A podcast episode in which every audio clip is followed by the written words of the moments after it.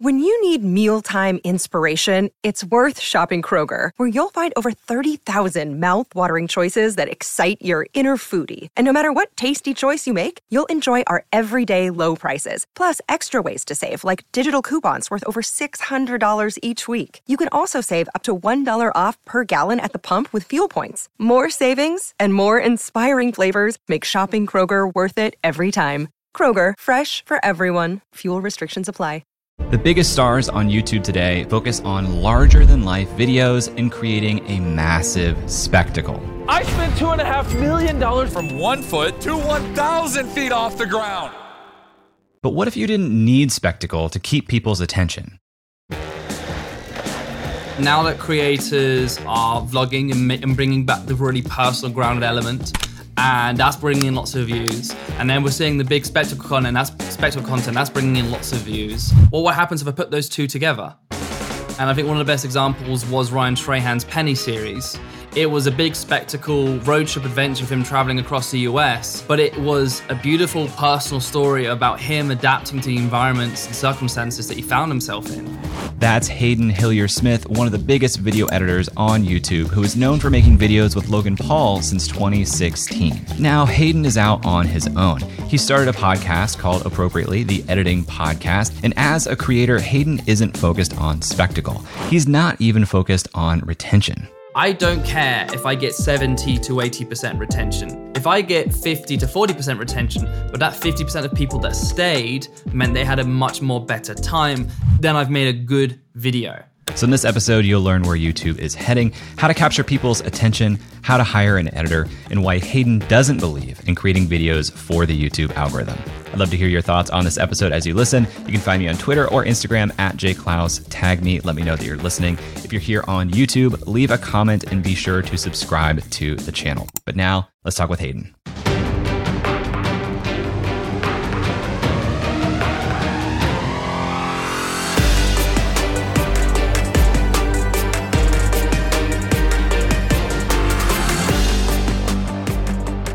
What sticks out to you as like the hardest part of running an operation at the scale that you guys were doing, all that pressure on you as an editor? What was the hardest part of that? The hardest part was the work-life balance. Uh, I think once you're once you're in that flow, that's the only thing that you know. And so I'd wake up, spend 10, 12 hour days getting X video done, go to sleep and get, wake up and get started again the next day. That was an incredible flow and was producing phenomenal results. If I'm honest, I wouldn't wish that on anyone. It's a very, very unhealthy mindset that we had. And so, despite us getting the results that we have in, that we can celebrate, it's actually not worth uh, the mental health toll that it did create. How many videos do you think you two made together over those years? Minimum 600. Wow. It's it's it's the sheer amount. I, I, I think I looked back on that library recently, and I think we've made also a total of over fifty hours of content as well. So Insane. if and so yeah, so if you were to sit down and try to watch them all in one sitting, yeah, that's going to take you o- well over two days. But what a great two days that will be. How did you balance when you were working on your own channel and your own videos and your own content? How did you fit that stuff in? Logan would then go find a boxing opponent, and then that means that he has to has to train on that, and so that gives me literally three months off. Once I got out of that flow and suddenly I didn't have a video to edit the next day, I'm like, what the hell am I going to do with my time? And so I figured, all right, I guess I'll just keep making videos. So I started making videos on my own channel. And then that career started taking off a lot more. And so the mistake was for Logan to start training for a boxing fight. Otherwise, he probably would have kept me. That's amazing. So during that period of time, and what year did you guys first start working together? We started working together at uh, September 2016. So since that time, in the last six years, do you see like there have been different stages of YouTube. Like when we look at world history, we have like these different eras of things. And that, a six year period seems like a short period of time, but even within there, I would bet you've seen some changes. So what what type of stages did you see as YouTube grew in the last six years? I think YouTube has this two to three year cycle. During the 2016 to 2018 was like uh, the vlogging era. Every creator known to man was doing the daily vlogging. But then I think a lot of creators and audiences started getting really, really tired with that. And so therefore creators then started experimenting with uh, long with videos that take a little bit longer to make. And this is when the spectacle era came through. So this was the era when like Mr. Beast was able to come in and say, hey, here's this big, ridiculous idea that took me a long time to make. Here you guys enjoy it and people started really, really enjoying that. We had the three years of daily vlogging, and now we've had the past three years of the high, big spectacle, big idea content. And now we're beginning to have a, this really interesting change where the industry is so big now that we can have creators who focus on a big spectacle. And now we're beginning to have creators who want to bring back that really personal, very grounded reality. And we're seeing creators go back into uh, like daily vlogging or just, well, vlogging in general that just share their lives. And so now we're sitting best of both worlds now. That's really interesting because in some ways that makes sense to me because, you know, fashion has cycles. A lot of things have mm. cycles. You swing in one way, you kind of revert to the mean, then you swing back in the other direction. But this almost speaks to as if there are two content types that dominate mm. on YouTube. Mm. And I wonder if there's a third future or a different future that we might be moving towards. But you would know way better than I would. Do you think we're just going to oscillate between vlogging and, and spectacle for the next 10 years? I think what's happening is that now that creators are vlogging and, and bringing back the really personal, grounded element, and that's bringing in lots of views. And then we're seeing the big spectacle content, that's spectacle content, that's bringing in lots of views. And then we're now having the creators that are simply asking, well, what happens if I put those two together? And I think one of the best examples was Ryan Trahan's Penny series, it was a big spectacle road trip adventure of him traveling across the US, but it was a beautiful personal story about him adapting to the environments and circumstances that he found himself in. So that's what I mean by a really interesting hybrid. I think Airrack has definitely been experimenting with this as well, where they do bring in the big spectacle idea, but it's having a an emotional impact on him and his team as they experience it as well. Jimmy is also exploring it, like he he uh, he tried the video where he was fasting for 30 days, try to make that a bit more personal. So, uh, but as a very creator, we're still trying to improve in how to tell those stories a little bit better. Creators are really beginning to understand how much better of an emotional impact you will have with your audience if you're simply vulnerable and ready to have those grounded moments with them. You will develop a much better core audience because of that. Yeah, and that's actually kind of the experience I have with a lot of the creators that I talk to because I mostly swim in this world of people who are educators on some certain topic. And so they're never going to be as big as Logan or a Mr. Beast or an Emma Chamberlain, but they almost do like this vlog style stuff that's pretty highly produced and ultimately like teaches people something. And some of their mm-hmm. videos will get hundreds of thousands or even peak a million views. But it almost feels like they get kind of lost in the wash of discussion of YouTube. I think they're looking at you know, the Ryan Trahans and Mr. Beast, and they're saying, I don't even think this is the game that I'm playing, and I don't know how to win the game that I'm playing. And I'm curious if you've spent any time uh, looking at channels that are a little bit more niche like that. It's definitely been one of the curses of YouTube where we look to what are the biggest creators doing, and then we feel obligated to only be doing what they're doing. Because of this, now going down the wrong path and missing the most important lessons to make their content specifically work. And so if you're doing some educational style, like the, a genuine ask, why would you feel like you need to look at Ryan Trahan almost to be the inspiration? That doesn't make sense to me. Just because what is popular you don't have to be obligated to do that because once you then begin exploring what you can do as an individual, you're going to stumble upon something that makes you stand out. And then suddenly you're going to get the millions of views and everyone else is going to start trying to copy you. So I'm thinking just giving yourself permission to not copy or not, or to giving yourself permission to not be directly inspired by what's on top will make your content inherently better. I'd love to talk about this this leap that you've made now to go completely out on your own and now you're doing the editing podcast and you're really focused on putting yourself in front of the camera. Why was now the right time for you to do that? I wanted to be a YouTuber when I was 12. It, it, it's, it's one of those classic stories. But if I'm completely honest, it was, I was still developing my personality, I would say, or at least even maturity. And so I never really felt like it was the right time for me to be a creator because I was still trying to understand and bottom line fall in love with myself. It's only really until recently, and especially the best way of putting it, my pandemic project was therapy. and so I managed myself to find like the best therapist who's really able to help me find uh, how I can feel most comfortable with myself. And then through that, it was me being the editor for Logan and then seeing the millions and millions of views. I was able to kind of, if I'm honest, project that success onto me a little bit as well. Slightly unhealthy. And so I was like, okay, we need to make, make these changes.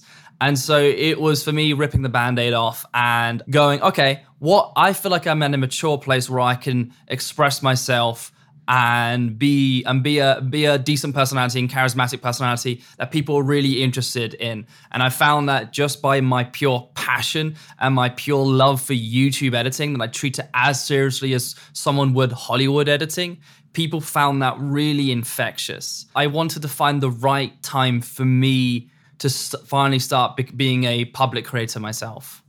I'm interested in the strategy that you decided to take when going out on your own because, mm. you know, as we are just talking about, like working with a Logan and doing videos that have mass, mass, mass appeal is probably not going to reach that size teaching people editing. Not that it's a small niche at all, but how do you reconcile that in your mind with your strategy and how you're going to go about doing this because it, it isn't also like you're doing vlogging. You're not doing vlogging. Mm-hmm. you're not doing spectacle stuff. So how have you decided to frame your content? If my video gets 100000 views that's like mr beast getting 100 million in one of his videos. Like that's the audience that i know i want to capture. And when i can capture them on 100000 views i've done it like I, I've, I, that is my banger video. I very much knew from the get go I'm not going to get the millions of views. That's not the audience that I want. Those hundred thousand or so that I do get on my videos, those are the people I want to listen in. Those are the people I want to help inform or educate or entertain. And if I'm giving them a great experience, I'm happy. That's exactly what I want for my audience. And so I very early on accepted that I'm not going to be millions and millions of views because actually that's not the audience that I want to capture. I've heard you say that you guys didn't look at analytics much when you were producing mm. videos for Logan. Now that you're doing things on your own, are you looking at your own analytics and are you using that as any type of guide? One of the advantages that me and Logan had was we were both very natural storytellers. We we knew the film language and how to tell story very efficiently and very effectively. And so that's why our videos always worked. And now creators who are trying to learn how to do storytelling look to analytics to try to teach them that what was working and what wasn't. But we never really did that. I take analytics with a massive grain of salt, whereas a lot of people treat analytics as a fact I treat it as a loose interpretation. And so I look at it and went, okay, I got a dip here. Uh, I, I guess maybe I spent a bit too long on that point, or maybe I wasn't quite clear enough. Okay, I'll do better next time. Whereas a lot of creators will look at that data and say, we can never say this type of thing ever again, cut it out. My main feedback is how was I entertained making this video? Was I entertained watching this video? How did I feel? Was I ever confused or was I ever having a really entertaining experience through this? I look to myself emotionally and internally rather than allowing external data to tell me where I went wrong or went right. When you're preparing a video, mm. what are your top priority items to get right and in what sequence, if that makes sense? I'm just interested, like when you have an idea, what is the pathway you take to make your best video and as you're editing making sure like you know what if nothing else i got to make sure i get this part right is there anything like that one of the hardest parts of editing is the moments where you realize you don't know what to do next. Every time I start working on a video, I want to ensure that what the content I provide is the reignition for an editor to get back into what they were working on. There always has an element of inspiration. There's also an element of, yeah, you might not know what to do, but if you just start thinking in this way, you might find that solution. I think that for me is one of my biggest rules when I do come into making a video. Well, tell me a little bit more about your process in terms of storytelling? Like, mm-hmm. do you start with a title? Do you start with a beginning and end? How do you how do you outline and ultimately deliver a finished product? My priority is feeling. How does this make you feel? I would say I'm looking for this footage and I can see, okay, this footage has the potential to generate this feeling. I need to find a way to get there. Once I've achieved that feeling, I then look at the next scene or sequence and think, okay, this is what this type of feeling, I need to transition from this feeling to this emotion. And so I think that's always going to be my priority in terms of storytelling. Storytelling is just change. And so if you're able to provide emotional changes, you're doing a good job. But even before the footage, like you have mm. to know what footage to capture. So mm. do do you storyboard out and kind of like build a framework for what footage to capture? What is the starting point for a new video? Is it just an idea? Is it the beginnings of an idea and the ultimate video comes out of the footage? That's the kind of stuff I'm trying to dig into a little bit. If I'm honest, it's because I've been an editor my entire career, whereas I get dumped footage without without prompts and I then have to figure it out that way. And so my entire work, I'm, I'm my work discipline is the wrong way around, where I film anything and everything and then figure it out in the edit. so I Oh, have to be better at figuring it out at the start. That's a discipline that I don't have. Whereas I I I, I am the fix it and post guy. so that's not a that's not good. It's not particularly professional. And so I think for me, yeah, I need to still develop that those skills to for to work at the beginning. Well, something that I was watching today, I actually had a call with Paddy Galloway this morning, and we were talking about video interview podcasts. And he said, actually, I did a, an interview with Hayden and Josh on the on the editing podcast, and I really liked the way they did their intro. So I watched the intro because we were talking about how we can get uh, a little bit better retention at the beginning of these videos. And I was like, damn, these guys crushed this intro. Yeah. I underestimate how important the first 30, 60 seconds of this is because I'm kind of new to it. But you know, you have your video talking about how the the Pokemon card video you did with Logan had just insane retention. And that starts in the first 30 seconds. Yeah. So how how much of that is muscle memory now where you have like this implicit feeling of how to get early retention versus mm. an area of explicit focus when you're doing your editing? early retention, I define it as energy. We could just start the podcast with like me and Paddy and Jordan, and we're just sitting at the table. Hey, how you doing? Let's get started. But that's very low energy. So my logic, so me and Jordan design the idea of if we do a really high production storytelling introduction, it creates this massive energy up here. And now because of that, we now have all of this space to start it slowly diminishing over time. And because it's a podcast, that energy will dip. But then every now and again, we might have a really good banging line or a really good soundbite that brings that tension back up, brings the energy back up, brings the energy back up. It's so much easier to start them here and then have them dip rather than have them start at the bottom and try to get those sound bites in so they start building up that energy. That's a much harder process. And so our logic is is to bring up the energy up at the start and so when it begins to dissipate, it's so much easier to hold their attention because of that. When you're thinking about starting high energy, what creates high energy? we watch YouTube very passively. Uh, d- desp- I think we we go we we have five minutes, ten minutes, twenty minutes. We go and we instinctively go on YouTube and we just choose a random video. Okay, let's have this be in the background. My definition of energy is: Hey, fuck you for treating this as a passive video. Let me tell you why you need to stop everything and watch this now. But I do it very politely, I would say, actually. Uh, and so I don't grab their head and say, uh, and start begging them to watch it. Like, uh, I've got a hundred strangers. yeah, it's exactly that. Like that. That's pa- like that's frustrating. That can be patronizing, and that will make me not want to watch a video. But it's like, hey, I've really worked hard on this. I would love for you to please watch my video. And then, and like as a gesture, an invitation, that makes them go, okay, actually, I think I will pay full attention towards this video. And so it's, I think that's the difference for me in terms of energy is simply the quality of the invitation. After a quick break, Hayden and I talk about how he edits video introductions to keep a viewer's attention. And later, we talk about how you can find and hire an editor. So stick around. We'll be right back. If you know me, you know how much I believe in memberships. My membership is the core of my business, and earning an income directly from your audience is one of the most sustainable ways for you to become a professional creator, too. So, I want to tell you about today's sponsor, Uscreen. Uscreen is a beautiful all in one platform that helps content creators earn a living from their videos by unlocking predictable, recurring revenue. You can host private live streams for your members, build an on demand catalog of premium content, and Uscreen gives you a community hub to interact with your members too. They can access your community from their mobile phone, so your membership is right there in their pocket. With a Uscreen account, you get video hosting, an out of the box website, full payment and subscription management, and plenty of third party integrations too. And Uscreen makes it easy to get set up. You get access to powerful website themes that are fully brandable with no coding skills required. Uscreen will even provide a dedicated success manager for you. Just about anyone that wants to make money from their content can do it with Uscreen. It's perfect for coaches, authors, influencers, and entrepreneurs in just about any niche. Right now, Uscreen is used by creators in fitness, education, news, kids entertainment, and more. That includes Yoga with Adriene and Creator Now, just to name a couple. Uscreen is the platform for building a video membership site that is great for generating a sustainable income for professional creators.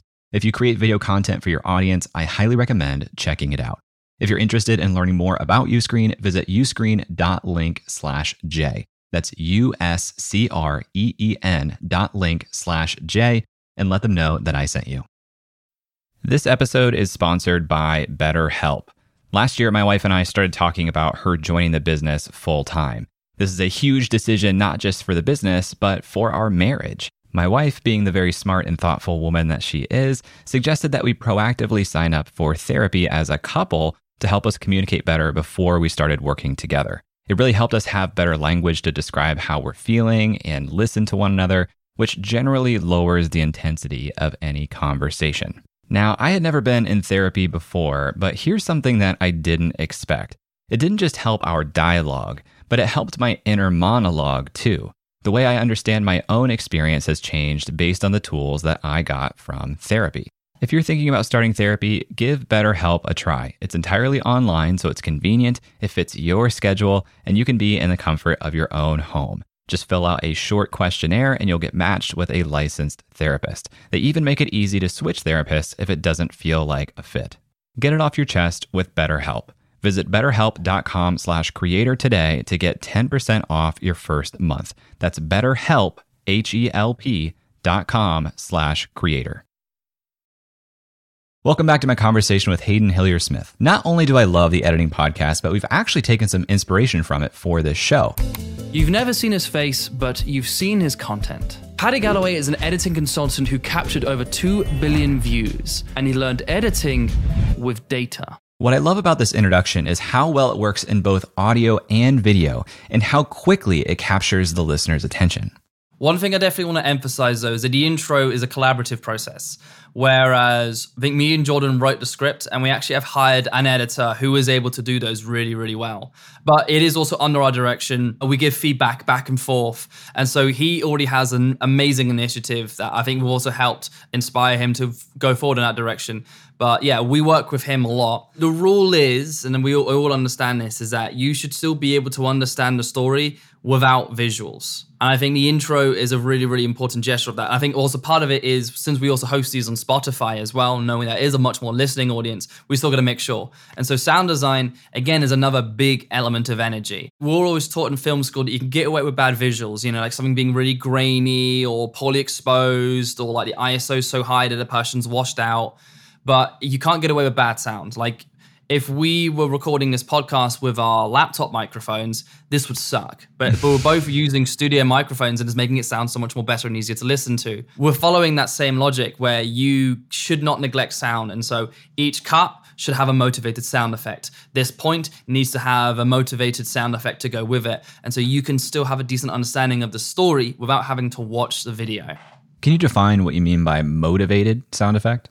there's a good reason as to why it's there. There's a rule in improv comedy called yes and, where someone says a line and you have to go, yes, and then we'll also be doing this as well. And then that person go, yes, and that's why we should do this. And, and then I then go, yes, and therefore let's go do this. It's there is a response to each other. Motivation's kind of following that same logic. If you do this, that means this happens. Because this happens, that means this happens. And so there's a response to each other. So it's following the same logic of yes and. And a motivation is a response to everything everything else that is happening. How do you choose what sound to pull in? Do you look at a mm-hmm. large library or do you at this point have like a smaller group of, you know, energy related sounds that you pull in kind of frequently? I've accumulated a massive library uh, of sound effects. Our, our, editor who does the intro, he's got his own massive accumulation of uh, of a library of sound effects as well. You kind of know what ty- kind of tone you're looking for, and then you got to go through your library and see what matches that tone. And tone's really difficult to describe. It's just like a I wanna uh sound rather than a ooh sound. It's just it can be as simple as that and you're going to go through your library to see if something happens to match that. So simply, a bottom line is, yeah, knowing the feeling that you want to get and then going through your library to see if something happens to match that. Have you watched the documentary on FX, uh, Welcome to Wrexham? I have not, no. Ryan Reynolds and Rob McElhenney, a couple of you know movie stars that bought uh, a football team in Wales, and it's like a real life Ted Lasso documentary. It's kind of wild. I love it. What started to bum me out is I started cluing into the sound design of the documentary because I could almost predict the result of the game they're covering by the type of music they were playing early on in the story of the cut. I'm curious, as someone who's spent a lot of time editing, does that improve your enjoyment of like watching other things or does it detract from your enjoyment of watching other people's work? I call it the triple F, which is fantastic fucking filmmaking. If I'm watching something and I hear a music cue or hearing a cut, or, or, or, or sorry, if I'm hearing a music cue or I see a cut, or there's some sort of visual change and I'm getting that emotional response, I'm like, oh, you've got me. Uh, and so therefore I then embrace it and feel it. But I'm just like, this is also the nature of filmmaking. It's very manipulative. It's it's it's it's uh, it's very sociopathic, I guess. And I'm thinking when I notice that they're doing X thing in a film, I'm like, well done, you're doing a great job there. And I, that actually actually makes me really happy when I realize I'm being manipulated, which is odd to say out loud. If I'm honest, I get happy when I know I'm being manipulated. uh, but you're in on the joke. That's the nice. I'm in thing. on the joke. Yeah, exactly. I want to talk a little bit more about the intros you do for your show. Uh, and I want to talk about your show in general because it's interesting to me that as you went out on your own, you decided that interviews are a path forward you want to do because it seems to me that that's not necessarily the easiest way to succeed on YouTube. Curious why interviews were interesting to you? I find myself wanting to talk about editing and content with every person that I meet. So if there's someone who's never watched a YouTube video in their life, I will still find an excuse to talk about YouTube or filmmaking with them. And so these are the conversations I really, really enjoy making and having. But I always thought that people weren't particularly that interested in it until I started talking about editing on my channel and people were like, oh my God, finally someone's talking about it. And so people do seem to really enjoy those conversations that I enjoy having. And so I found an excuse to be able to do those uh, three to four times a week, and then we like we batch shoot, and so we're, we're like we're like eight episodes ahead now. But I'm just finding any and every excuse to sit down with my friends and say, "Hey, let's talk about what we love," and we happen to make content out of it. And so that's kind of my aim here. It's just like finding more excuses to talk about what I love with my friends. Do you have any constraints or bounds that you put on the interview products that you make in terms of how long they are, or structurally, or things you do to try to give it its best shot of succeeding?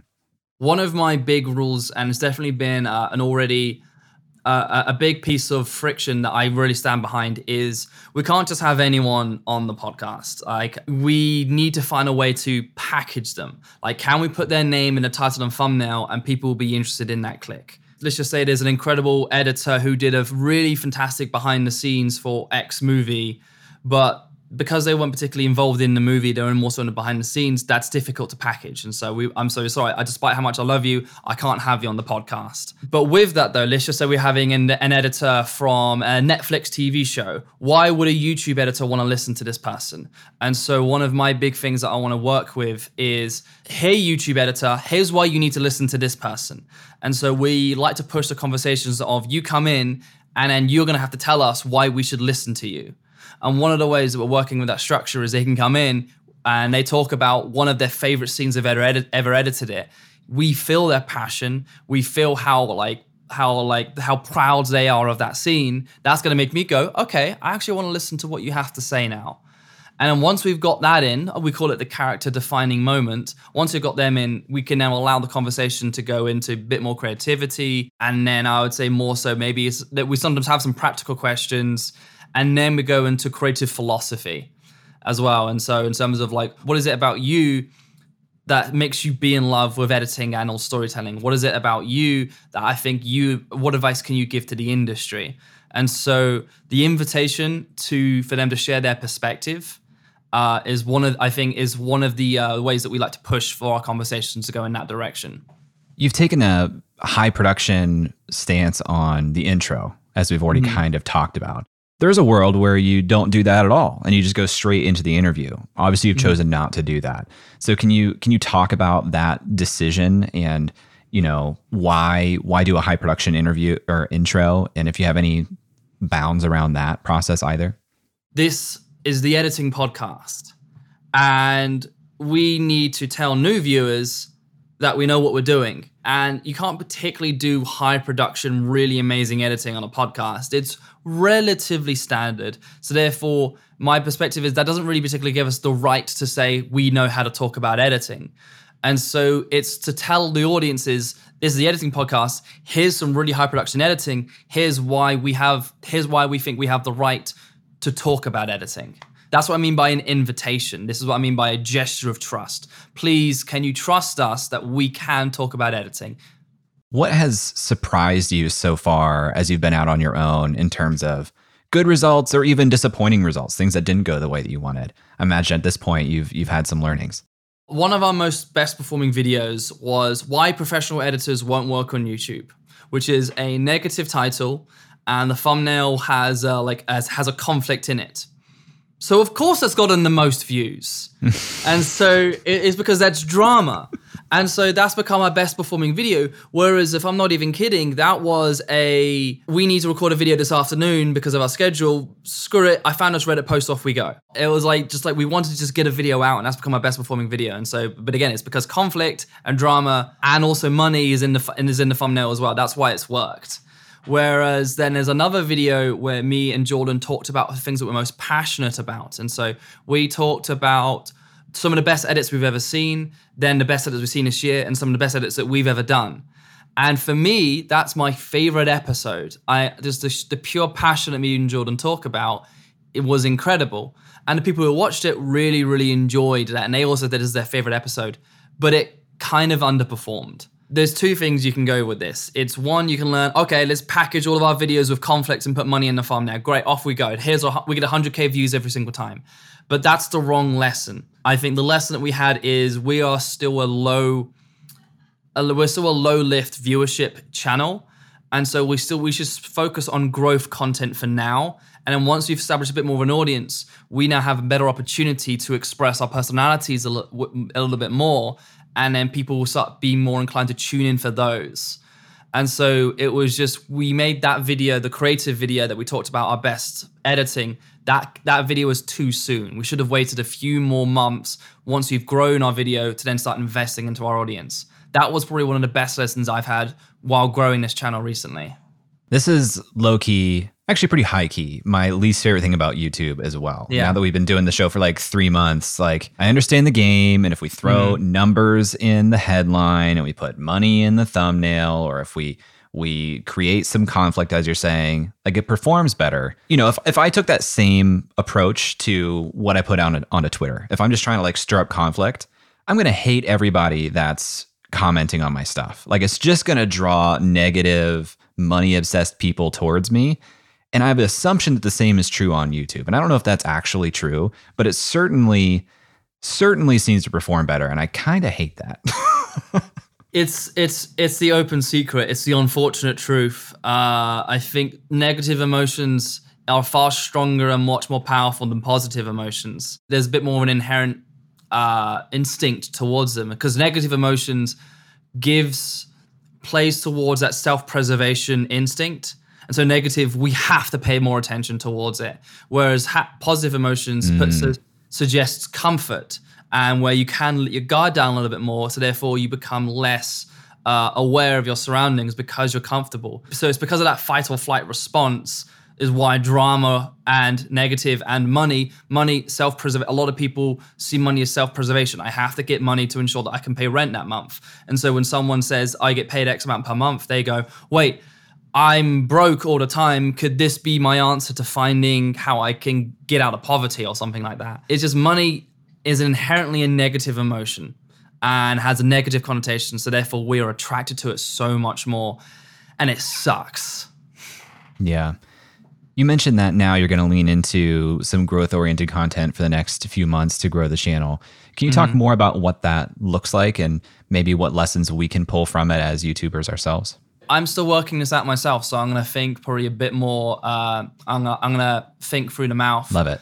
I, I think what it is is that uh, industry related questions, frequently asked questions, uh, maybe unfortunate truths. If I do want to go for the conflict thing here, like why professional editors won't work on YouTube, that's an unfortunate truth. Albeit maybe hot takes, but with decent information to probably back up those ideas. Like that's going in a negative route, but whereas part of it also be like, uh, what is inspiring? And so it can be like, are you stuck on an edit? Here's how to fix it. And then where me and Jordan probably talk about how can you get out of a creative rut or things like that. What are ways that we can help inspire? What what what are ways that we can bring in new information that potentially is challenging a negative aspect of our industry, but then also positive frequently asked questions such as like how do you get out of a creative slump? And so going with those philosophies having those types of conversations i think conversations is what's the best packaging for our content. That's where i feel like would be the growth. And so uh, challenging industry standards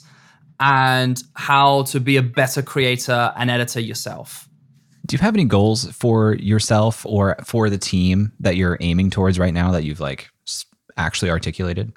This industry has existed for well over 10 years now, but yet it's still very messy. There's no particular uh, best practices that is highly considered to be common. Everyone has a different idea of day rates. Everyone has a different idea of delivery. Everyone has a, everyone has a different idea of the uh, the structure of workflow, and because of that, the web industry in terms of editing or post production or storytelling is still the wild west. Whereas I look towards the film industry, who have that have existed for hundred years, and they've figured this out. And so they do have the regular hours. They do have the okay. If it's the weekend, we get paid more. We we do have the organizations that are able to help negotiate. There is still massive immaturity in terms of uh, editors and how we work with creators. And so I'm hoping that the podcast can help create a better baseline and a better foundation of a more healthier and better professional environment as well. When we come back, Hayden and I talk about how you can find and hire a great video editor right after this. This episode is sponsored by Podcast Movement. For the past decade, Podcast Movement has organized the world's largest gathering of podcasters, featuring thousands of attendees, hundreds of breakout sessions, panels, and workshops, plus the largest trade show in podcasting. Podcast Movement helps podcasters of all experience levels create, grow, and profit from their show. It's suitable for beginners, but you'll also have the opportunity to meet some of the biggest names in the industry. I've been to several Podcast Movement events, and not only is the programming incredible, but the culture and vibe are incredible too. It attracts thoughtful, empathetic, and collaborative people, which makes sense when you think about the medium of podcasting. Podcast Movement hosts two events per year. The first just wrapped up, but their flagship conference is happening August 19th through the 22nd in Washington, D.C. Attendees have the freedom to choose their own adventure across several different stages throughout the four day event, not to mention dozens of amazing networking events, parties, and the expo hall floor. Tracks include podcast creation, video and live streaming, industry professional, plus several stages of curated programming from some of the top companies in podcasting. It's truly a unique event, and if you are a podcaster, I cannot recommend it enough. Right now, tickets are available at super duper early bird pricing. And as a Creator Science listener, you can save $50 on top of that by visiting podcastmovement.com slash science. That's podcastmovement.com slash science. Hey, welcome back. One of the biggest hurdles to breaking through on YouTube is great video editing. Of course, you can learn this yourself with hard work and years of practice, but I wondered if Hayden had any advice on finding and hiring a great video editor.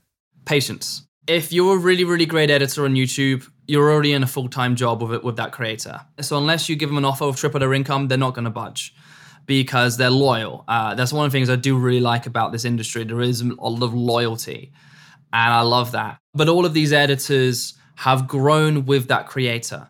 If the creator keeps on growing, they need to bring that editor up with them.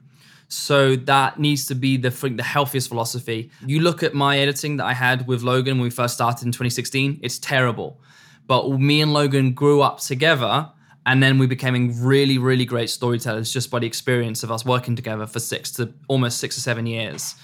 And so to hire a good editor is find someone who has a decent level of base talent and then be patient and teaching them your language, teaching them your philosophy, teaching them how you like to approach story, teaching them how you like to approach content, and giving them your patience and forgiveness for when they don't quite get it straight away You do that for six months, you do it for a year, you do it for three years, you do it for five years. Suddenly, you're able to trust them 100%. Give them, give them your footage and forget about it, and then suddenly it's uploaded and ready on your ready on your channel for you to publish. That was literally pretty much what it was for me and Logan. It was just like he gave me the footage, left me alone for a week or two, and I went, "Hey, it's up on YouTube. Off you go." And, went, and, and Logan went, "Fuck yeah, great, thank you," and then publish. We got there because of time. We got there because of patience. We got there because of forgiveness. We got there because we of respect as well. And so, in order to hire a good editor, is all of those elements. And so, bottom line, you got to give them time. Do you recommend people go to like an Upwork or a Fiverr, or is there a different way for people to find even like junior, just beginning started editors? I think if they were on Upwork, they're looking for probably more traditional work or more corporate work. Slightly stereotyping, but that's how I feel about Upwork. What my editor that I hired, that I really, really highly value and respect, uh, I found him through TikTok. He was posting really high production uh, videos. I thought, wow, this is a style that I love, and so I sent him a message to say, hey, I'd love to work with you. And so I give him so so we're working on a freelance basis because he still has his own aspirations that I highly respect and and and and and, and encourage as well. If I'm honest, it's there isn't really a definitive place. I mean, I know Paddy Galloway also just posted his YouTube jobs website as well. That's probably a great place to find work. A lot of work is also still found through word of mouth, or at least my work is found through word of mouth. There isn't really a definitive place. I think you're just gonna be able to cast a wide net and then start just pulling pulling along that net until you catch someone that says, "Hey, I actually would love to work with you for a long term." If I'm just getting started on YouTube or I'm thinking about getting started on YouTube, do you recommend that I learn some editing myself before trying to find an editor? Yes. If you want to be able to communicate with your editor, you got to understand it yourself. You can't just hire an editor and then say, hey, make this better, because they're going to ask, okay, how? And then you say, I don't know. So you've got to be able to you got to have your own experience in editing to be able to explain it. In the same sense, you've got to have your own experience being a director. You've got to have your own experience being a presenter. You've got to have your own experience being a gaffer if you want to be lighting your sets and studios. With that experience, you can then communicate with people who know it better than you. But you got to have that experience yourself so you can talk to them. What is like minimally viable to try to get any play from YouTube at all, if I'm starting at zero subscribers, like what are the minimum things I need to be doing to give myself a chance to get in front of new viewers? That's a really, really tough question, but I absolutely love it. If you're really starting from scratch, it doesn't matter because the f- first videos that you're going to make for the first year, or even say the first videos you're going to make for the first for the second year, are going to suck because you don't know what you're doing yet. Of course, your videos aren't going to get tens or hundreds or thousands of views because you don't know what you're doing. You keep trying to do that, keep making videos for yourself, maybe keep making videos for your family, keep making videos for your friends, and then you get those 10, 15, 20 views, and great. Great, keep going. Make the next video, make the next video, make the next video because you learn something better every single time. And then suddenly, two, three years down the line, suddenly you're gonna realize, oh shit, I have 20,000 subscribers, I have 50,000 subscribers, I have 100,000 subscribers oh, off I go. You won't know what you're doing until you make those mistakes.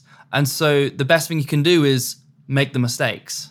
I see you haven't uploaded any shorts to the editing podcast channel. Are you hmm. guys thinking about shorts as part of your strategy? Yes. We just haven't quite, because we're still a, a low lift uh, organization, we still don't have the manpower to be able to manage and communicate with our other editors on how to make the shots. We we just we just don't quite have that organizational skill just yet. But we we are intending to have shorts on a separate channel. So therefore the podcasts are a lot more easier to find, uh, despite shorts having this own tab very soon. But then with those shorts being highly valuable growth strategies, they will then be directing them to come back on, come onto the main channel. And those shorts can be posted on TikTok. Those shorts can be posted on Instagram Reels. Those shorts can be posted on Shorts. And so, um, yeah, it, it's it's part of the process, it's part of the plan. We just haven't quite got that manpower just yet. What about the community tab? This is something I've been thinking about at probably not enough level of depth. How have you approached the community tab, or have you seen uh, creators approach the community tab in the past in an effective way? I think community tabs are extremely underrated. I, I think they're a really, really great way to have a direct communication with your audience. So I have 260,000 people subscribed to my channel on Hillier Smith, but I only have about 50,000 on my Instagram. Why would I neglect sending a direct message to 250,000 people? That's why I think it's an underutilized tool. If you if you want a direct communication with your audience, they're on YouTube. And so keep talking to them there. One of the ways of doing this is if we're bringing in a large guest, let's just say we're bringing in Mr. Beast. I would ask in the community tab, hey, we're going to interview Mr. Beast. What questions would we like to ask? I think we even did that with Paddy Galloway, and we got amazing responses that helped inform us the conversation that audiences wanted us to have. It's also a very good way, let's just say, we happened to have not posted at an optimal time. We can probably the next day make a community post, hey, we posted our video yesterday. If you missed it, go check it out. And so we can do a second wave of viewership just because audiences happen to have missed it. If we have a collaboration, if we have an interview, so for example, I will share this interview on the community tab. Hey, I was on this interview, go check it out. Therefore, my the viewership of the editing podcast is going to come onto this episode. It's a really, really underutilized and undervalued platform to help communicate with your audience and start sending them in the direction that you would like for them to go. Who are some of the creators that you're watching for inspiration because you think they are at the cutting edge of a trend or doing things different in a really positive way? I, am sure mm. you would have an interesting take on this it's no secret and very obvious that the biggest inspiration for the editing podcast is Colin and Samir. They gave industry permission that we can start talking about YouTube seriously. That was a huge moment for me. Finally, we can have these conversations that I've been wanting for years. I've taken on massive, massive inspiration. Also, also the good friends of mine as well. And so, like, so I'm very open minded. Like, hey, uh, you, I, I really love your thumbnails where you had a conversation, a thumbnail that had that raised a good conflicting question is it okay if I can borrow that concept? And they're like, yeah, that's okay. Due to just the nature of me working with Logan, Impulsive is another really, really great example where it's it is just just a bunch of boys hanging out and having a good laugh, and so that that I so and me experiencing that firsthand, I still go with that direction. And so I would say Colin Samir and Impulsive are two really good mixes that I'm blend, trying to blend together into the editing podcast. Man, yeah, it seems I look at stuff like Impulsive and these these more entertainment shows that are like in person podcasts that are just really chill, mm-hmm. and they they don't. There's not a great like business world corollary to that. Mm. Uh, that's actually something that uh, Connor, my editor, brought to me as like, hey, we should try to figure out a way to like get more of this vibe into the world that's a little bit more overtly business centric because it just doesn't seem to have crossed the chasm yet, unless mm. you've seen differently. I think you're right. I think people really like to see X industry through Y person's perspective. People like to tune in to Colin Samir because they want to get the creator economy from their perspective. People tune in to Logan because they want to see what Logan's perspective is on X drama that happened that week. So if Steve Jobs had a podcast, how incredible would it be to hear his perspective on the Apple products being made. Like I think perspective podcasts I think would be highly valuable. And so if there is someone in the business who was really top tier that is able to share their perspective on business, that would be a breakthrough moment for podcasts. That's something that I think you guys are already doing well on your channel that we want mm. to prioritize a little bit more is when you're an interview show, if you only do interviews, you're almost by default putting yourself in like a secondary position to mm-hmm. your guests constantly and not yeah. like able to give your own perspective enough. And we're realizing the opportunity to doing more just like me direct to camera stuff to start to build some some perspective for people or to build the ability for people to understand my perspective on things. Was that an intentional choice that you guys made or is it just kind of happened that way? Oh, absolutely intentional. It was even a massive discussion where it was like we, we, we, we were considering either how much of our personalities do we put into this? If it's just an interview with X person, X person, X person, and therefore none of it about the host, who am I actually tuning in for? It becomes a difficult emotional connection for you to then, well, emotionally connect to that show. This just said we bring in a Netflix editor, people are going to tune in knowing what's Hayden going to say to the Netflix editor. Like that brings in such an extra element of life towards the content that we make. And so that is why I don't want particularly have interviews. I could probably have a couple questions, but I want it to then be an invitation for a conversation. Hey, what do you think of this? This is my opinion about it. That's interesting because I think this. I love the fact that you think like that because I feel like it could be this way. Well, actually, I disagree. How? What if we try it this way? And then becomes a debate or a conversation. That's more interesting for me. But then I wouldn't be able to do that if this was a pure, if my content was purely ba- was purely interview based. Well, we already talked a little bit about how we're seeing a little bit of a return to vlogging. With the last couple minutes here, I'd love to hear if there are any other predictions you want to make on where things are going with YouTube, what types of content you think will start to pick up, and if we're going to have new copycats doing a new type of thing. I'm thinking a lot of creators have been obsessed with the uh, idea of growth. Try to get 10 million, try to get 20 million, try to get 30 million, try to get 50 million views like a lot of people have started focusing on views and so they they do the high retention content because of that. But then when you try to make your content cater towards everybody you end up catering to no one. And so therefore you might i might have watched that whole through that whole video but it in the end probably meant nothing to me. Creators are starting to wise up to that and now beginning to invest a bit more onto I don't care if I get 70 to 80% retention. If I get 50 to 40% retention, but that 50% of people that stayed meant they had a much more better time, then I've made a good video. And that video might only end up getting two, three, four million views, or maybe even in my case, 100,000 views. But those people that stayed and had a great time is the people that I want to make the content for. I think creators can start changing towards investing in the audience they already have rather than always trying to be as big growth as possible. I love it. Well, uh, the editing podcast, I'll send people there. Anything else you want to call out as something people should investigate after the show? Check out the editing podcast. Check out my channel as well, Hillier Smith. And I'm still trying to push on my socials. So if you can put, so you can follow me on my socials as well. Yeah, I think going back on my last note, uh, if you start investing in your audience now, you're going to be ahead of the curve. So invest in the people that you already have and make sure they have the best experiences and best relationship with you and you're going to have a significantly stronger core audience because of that.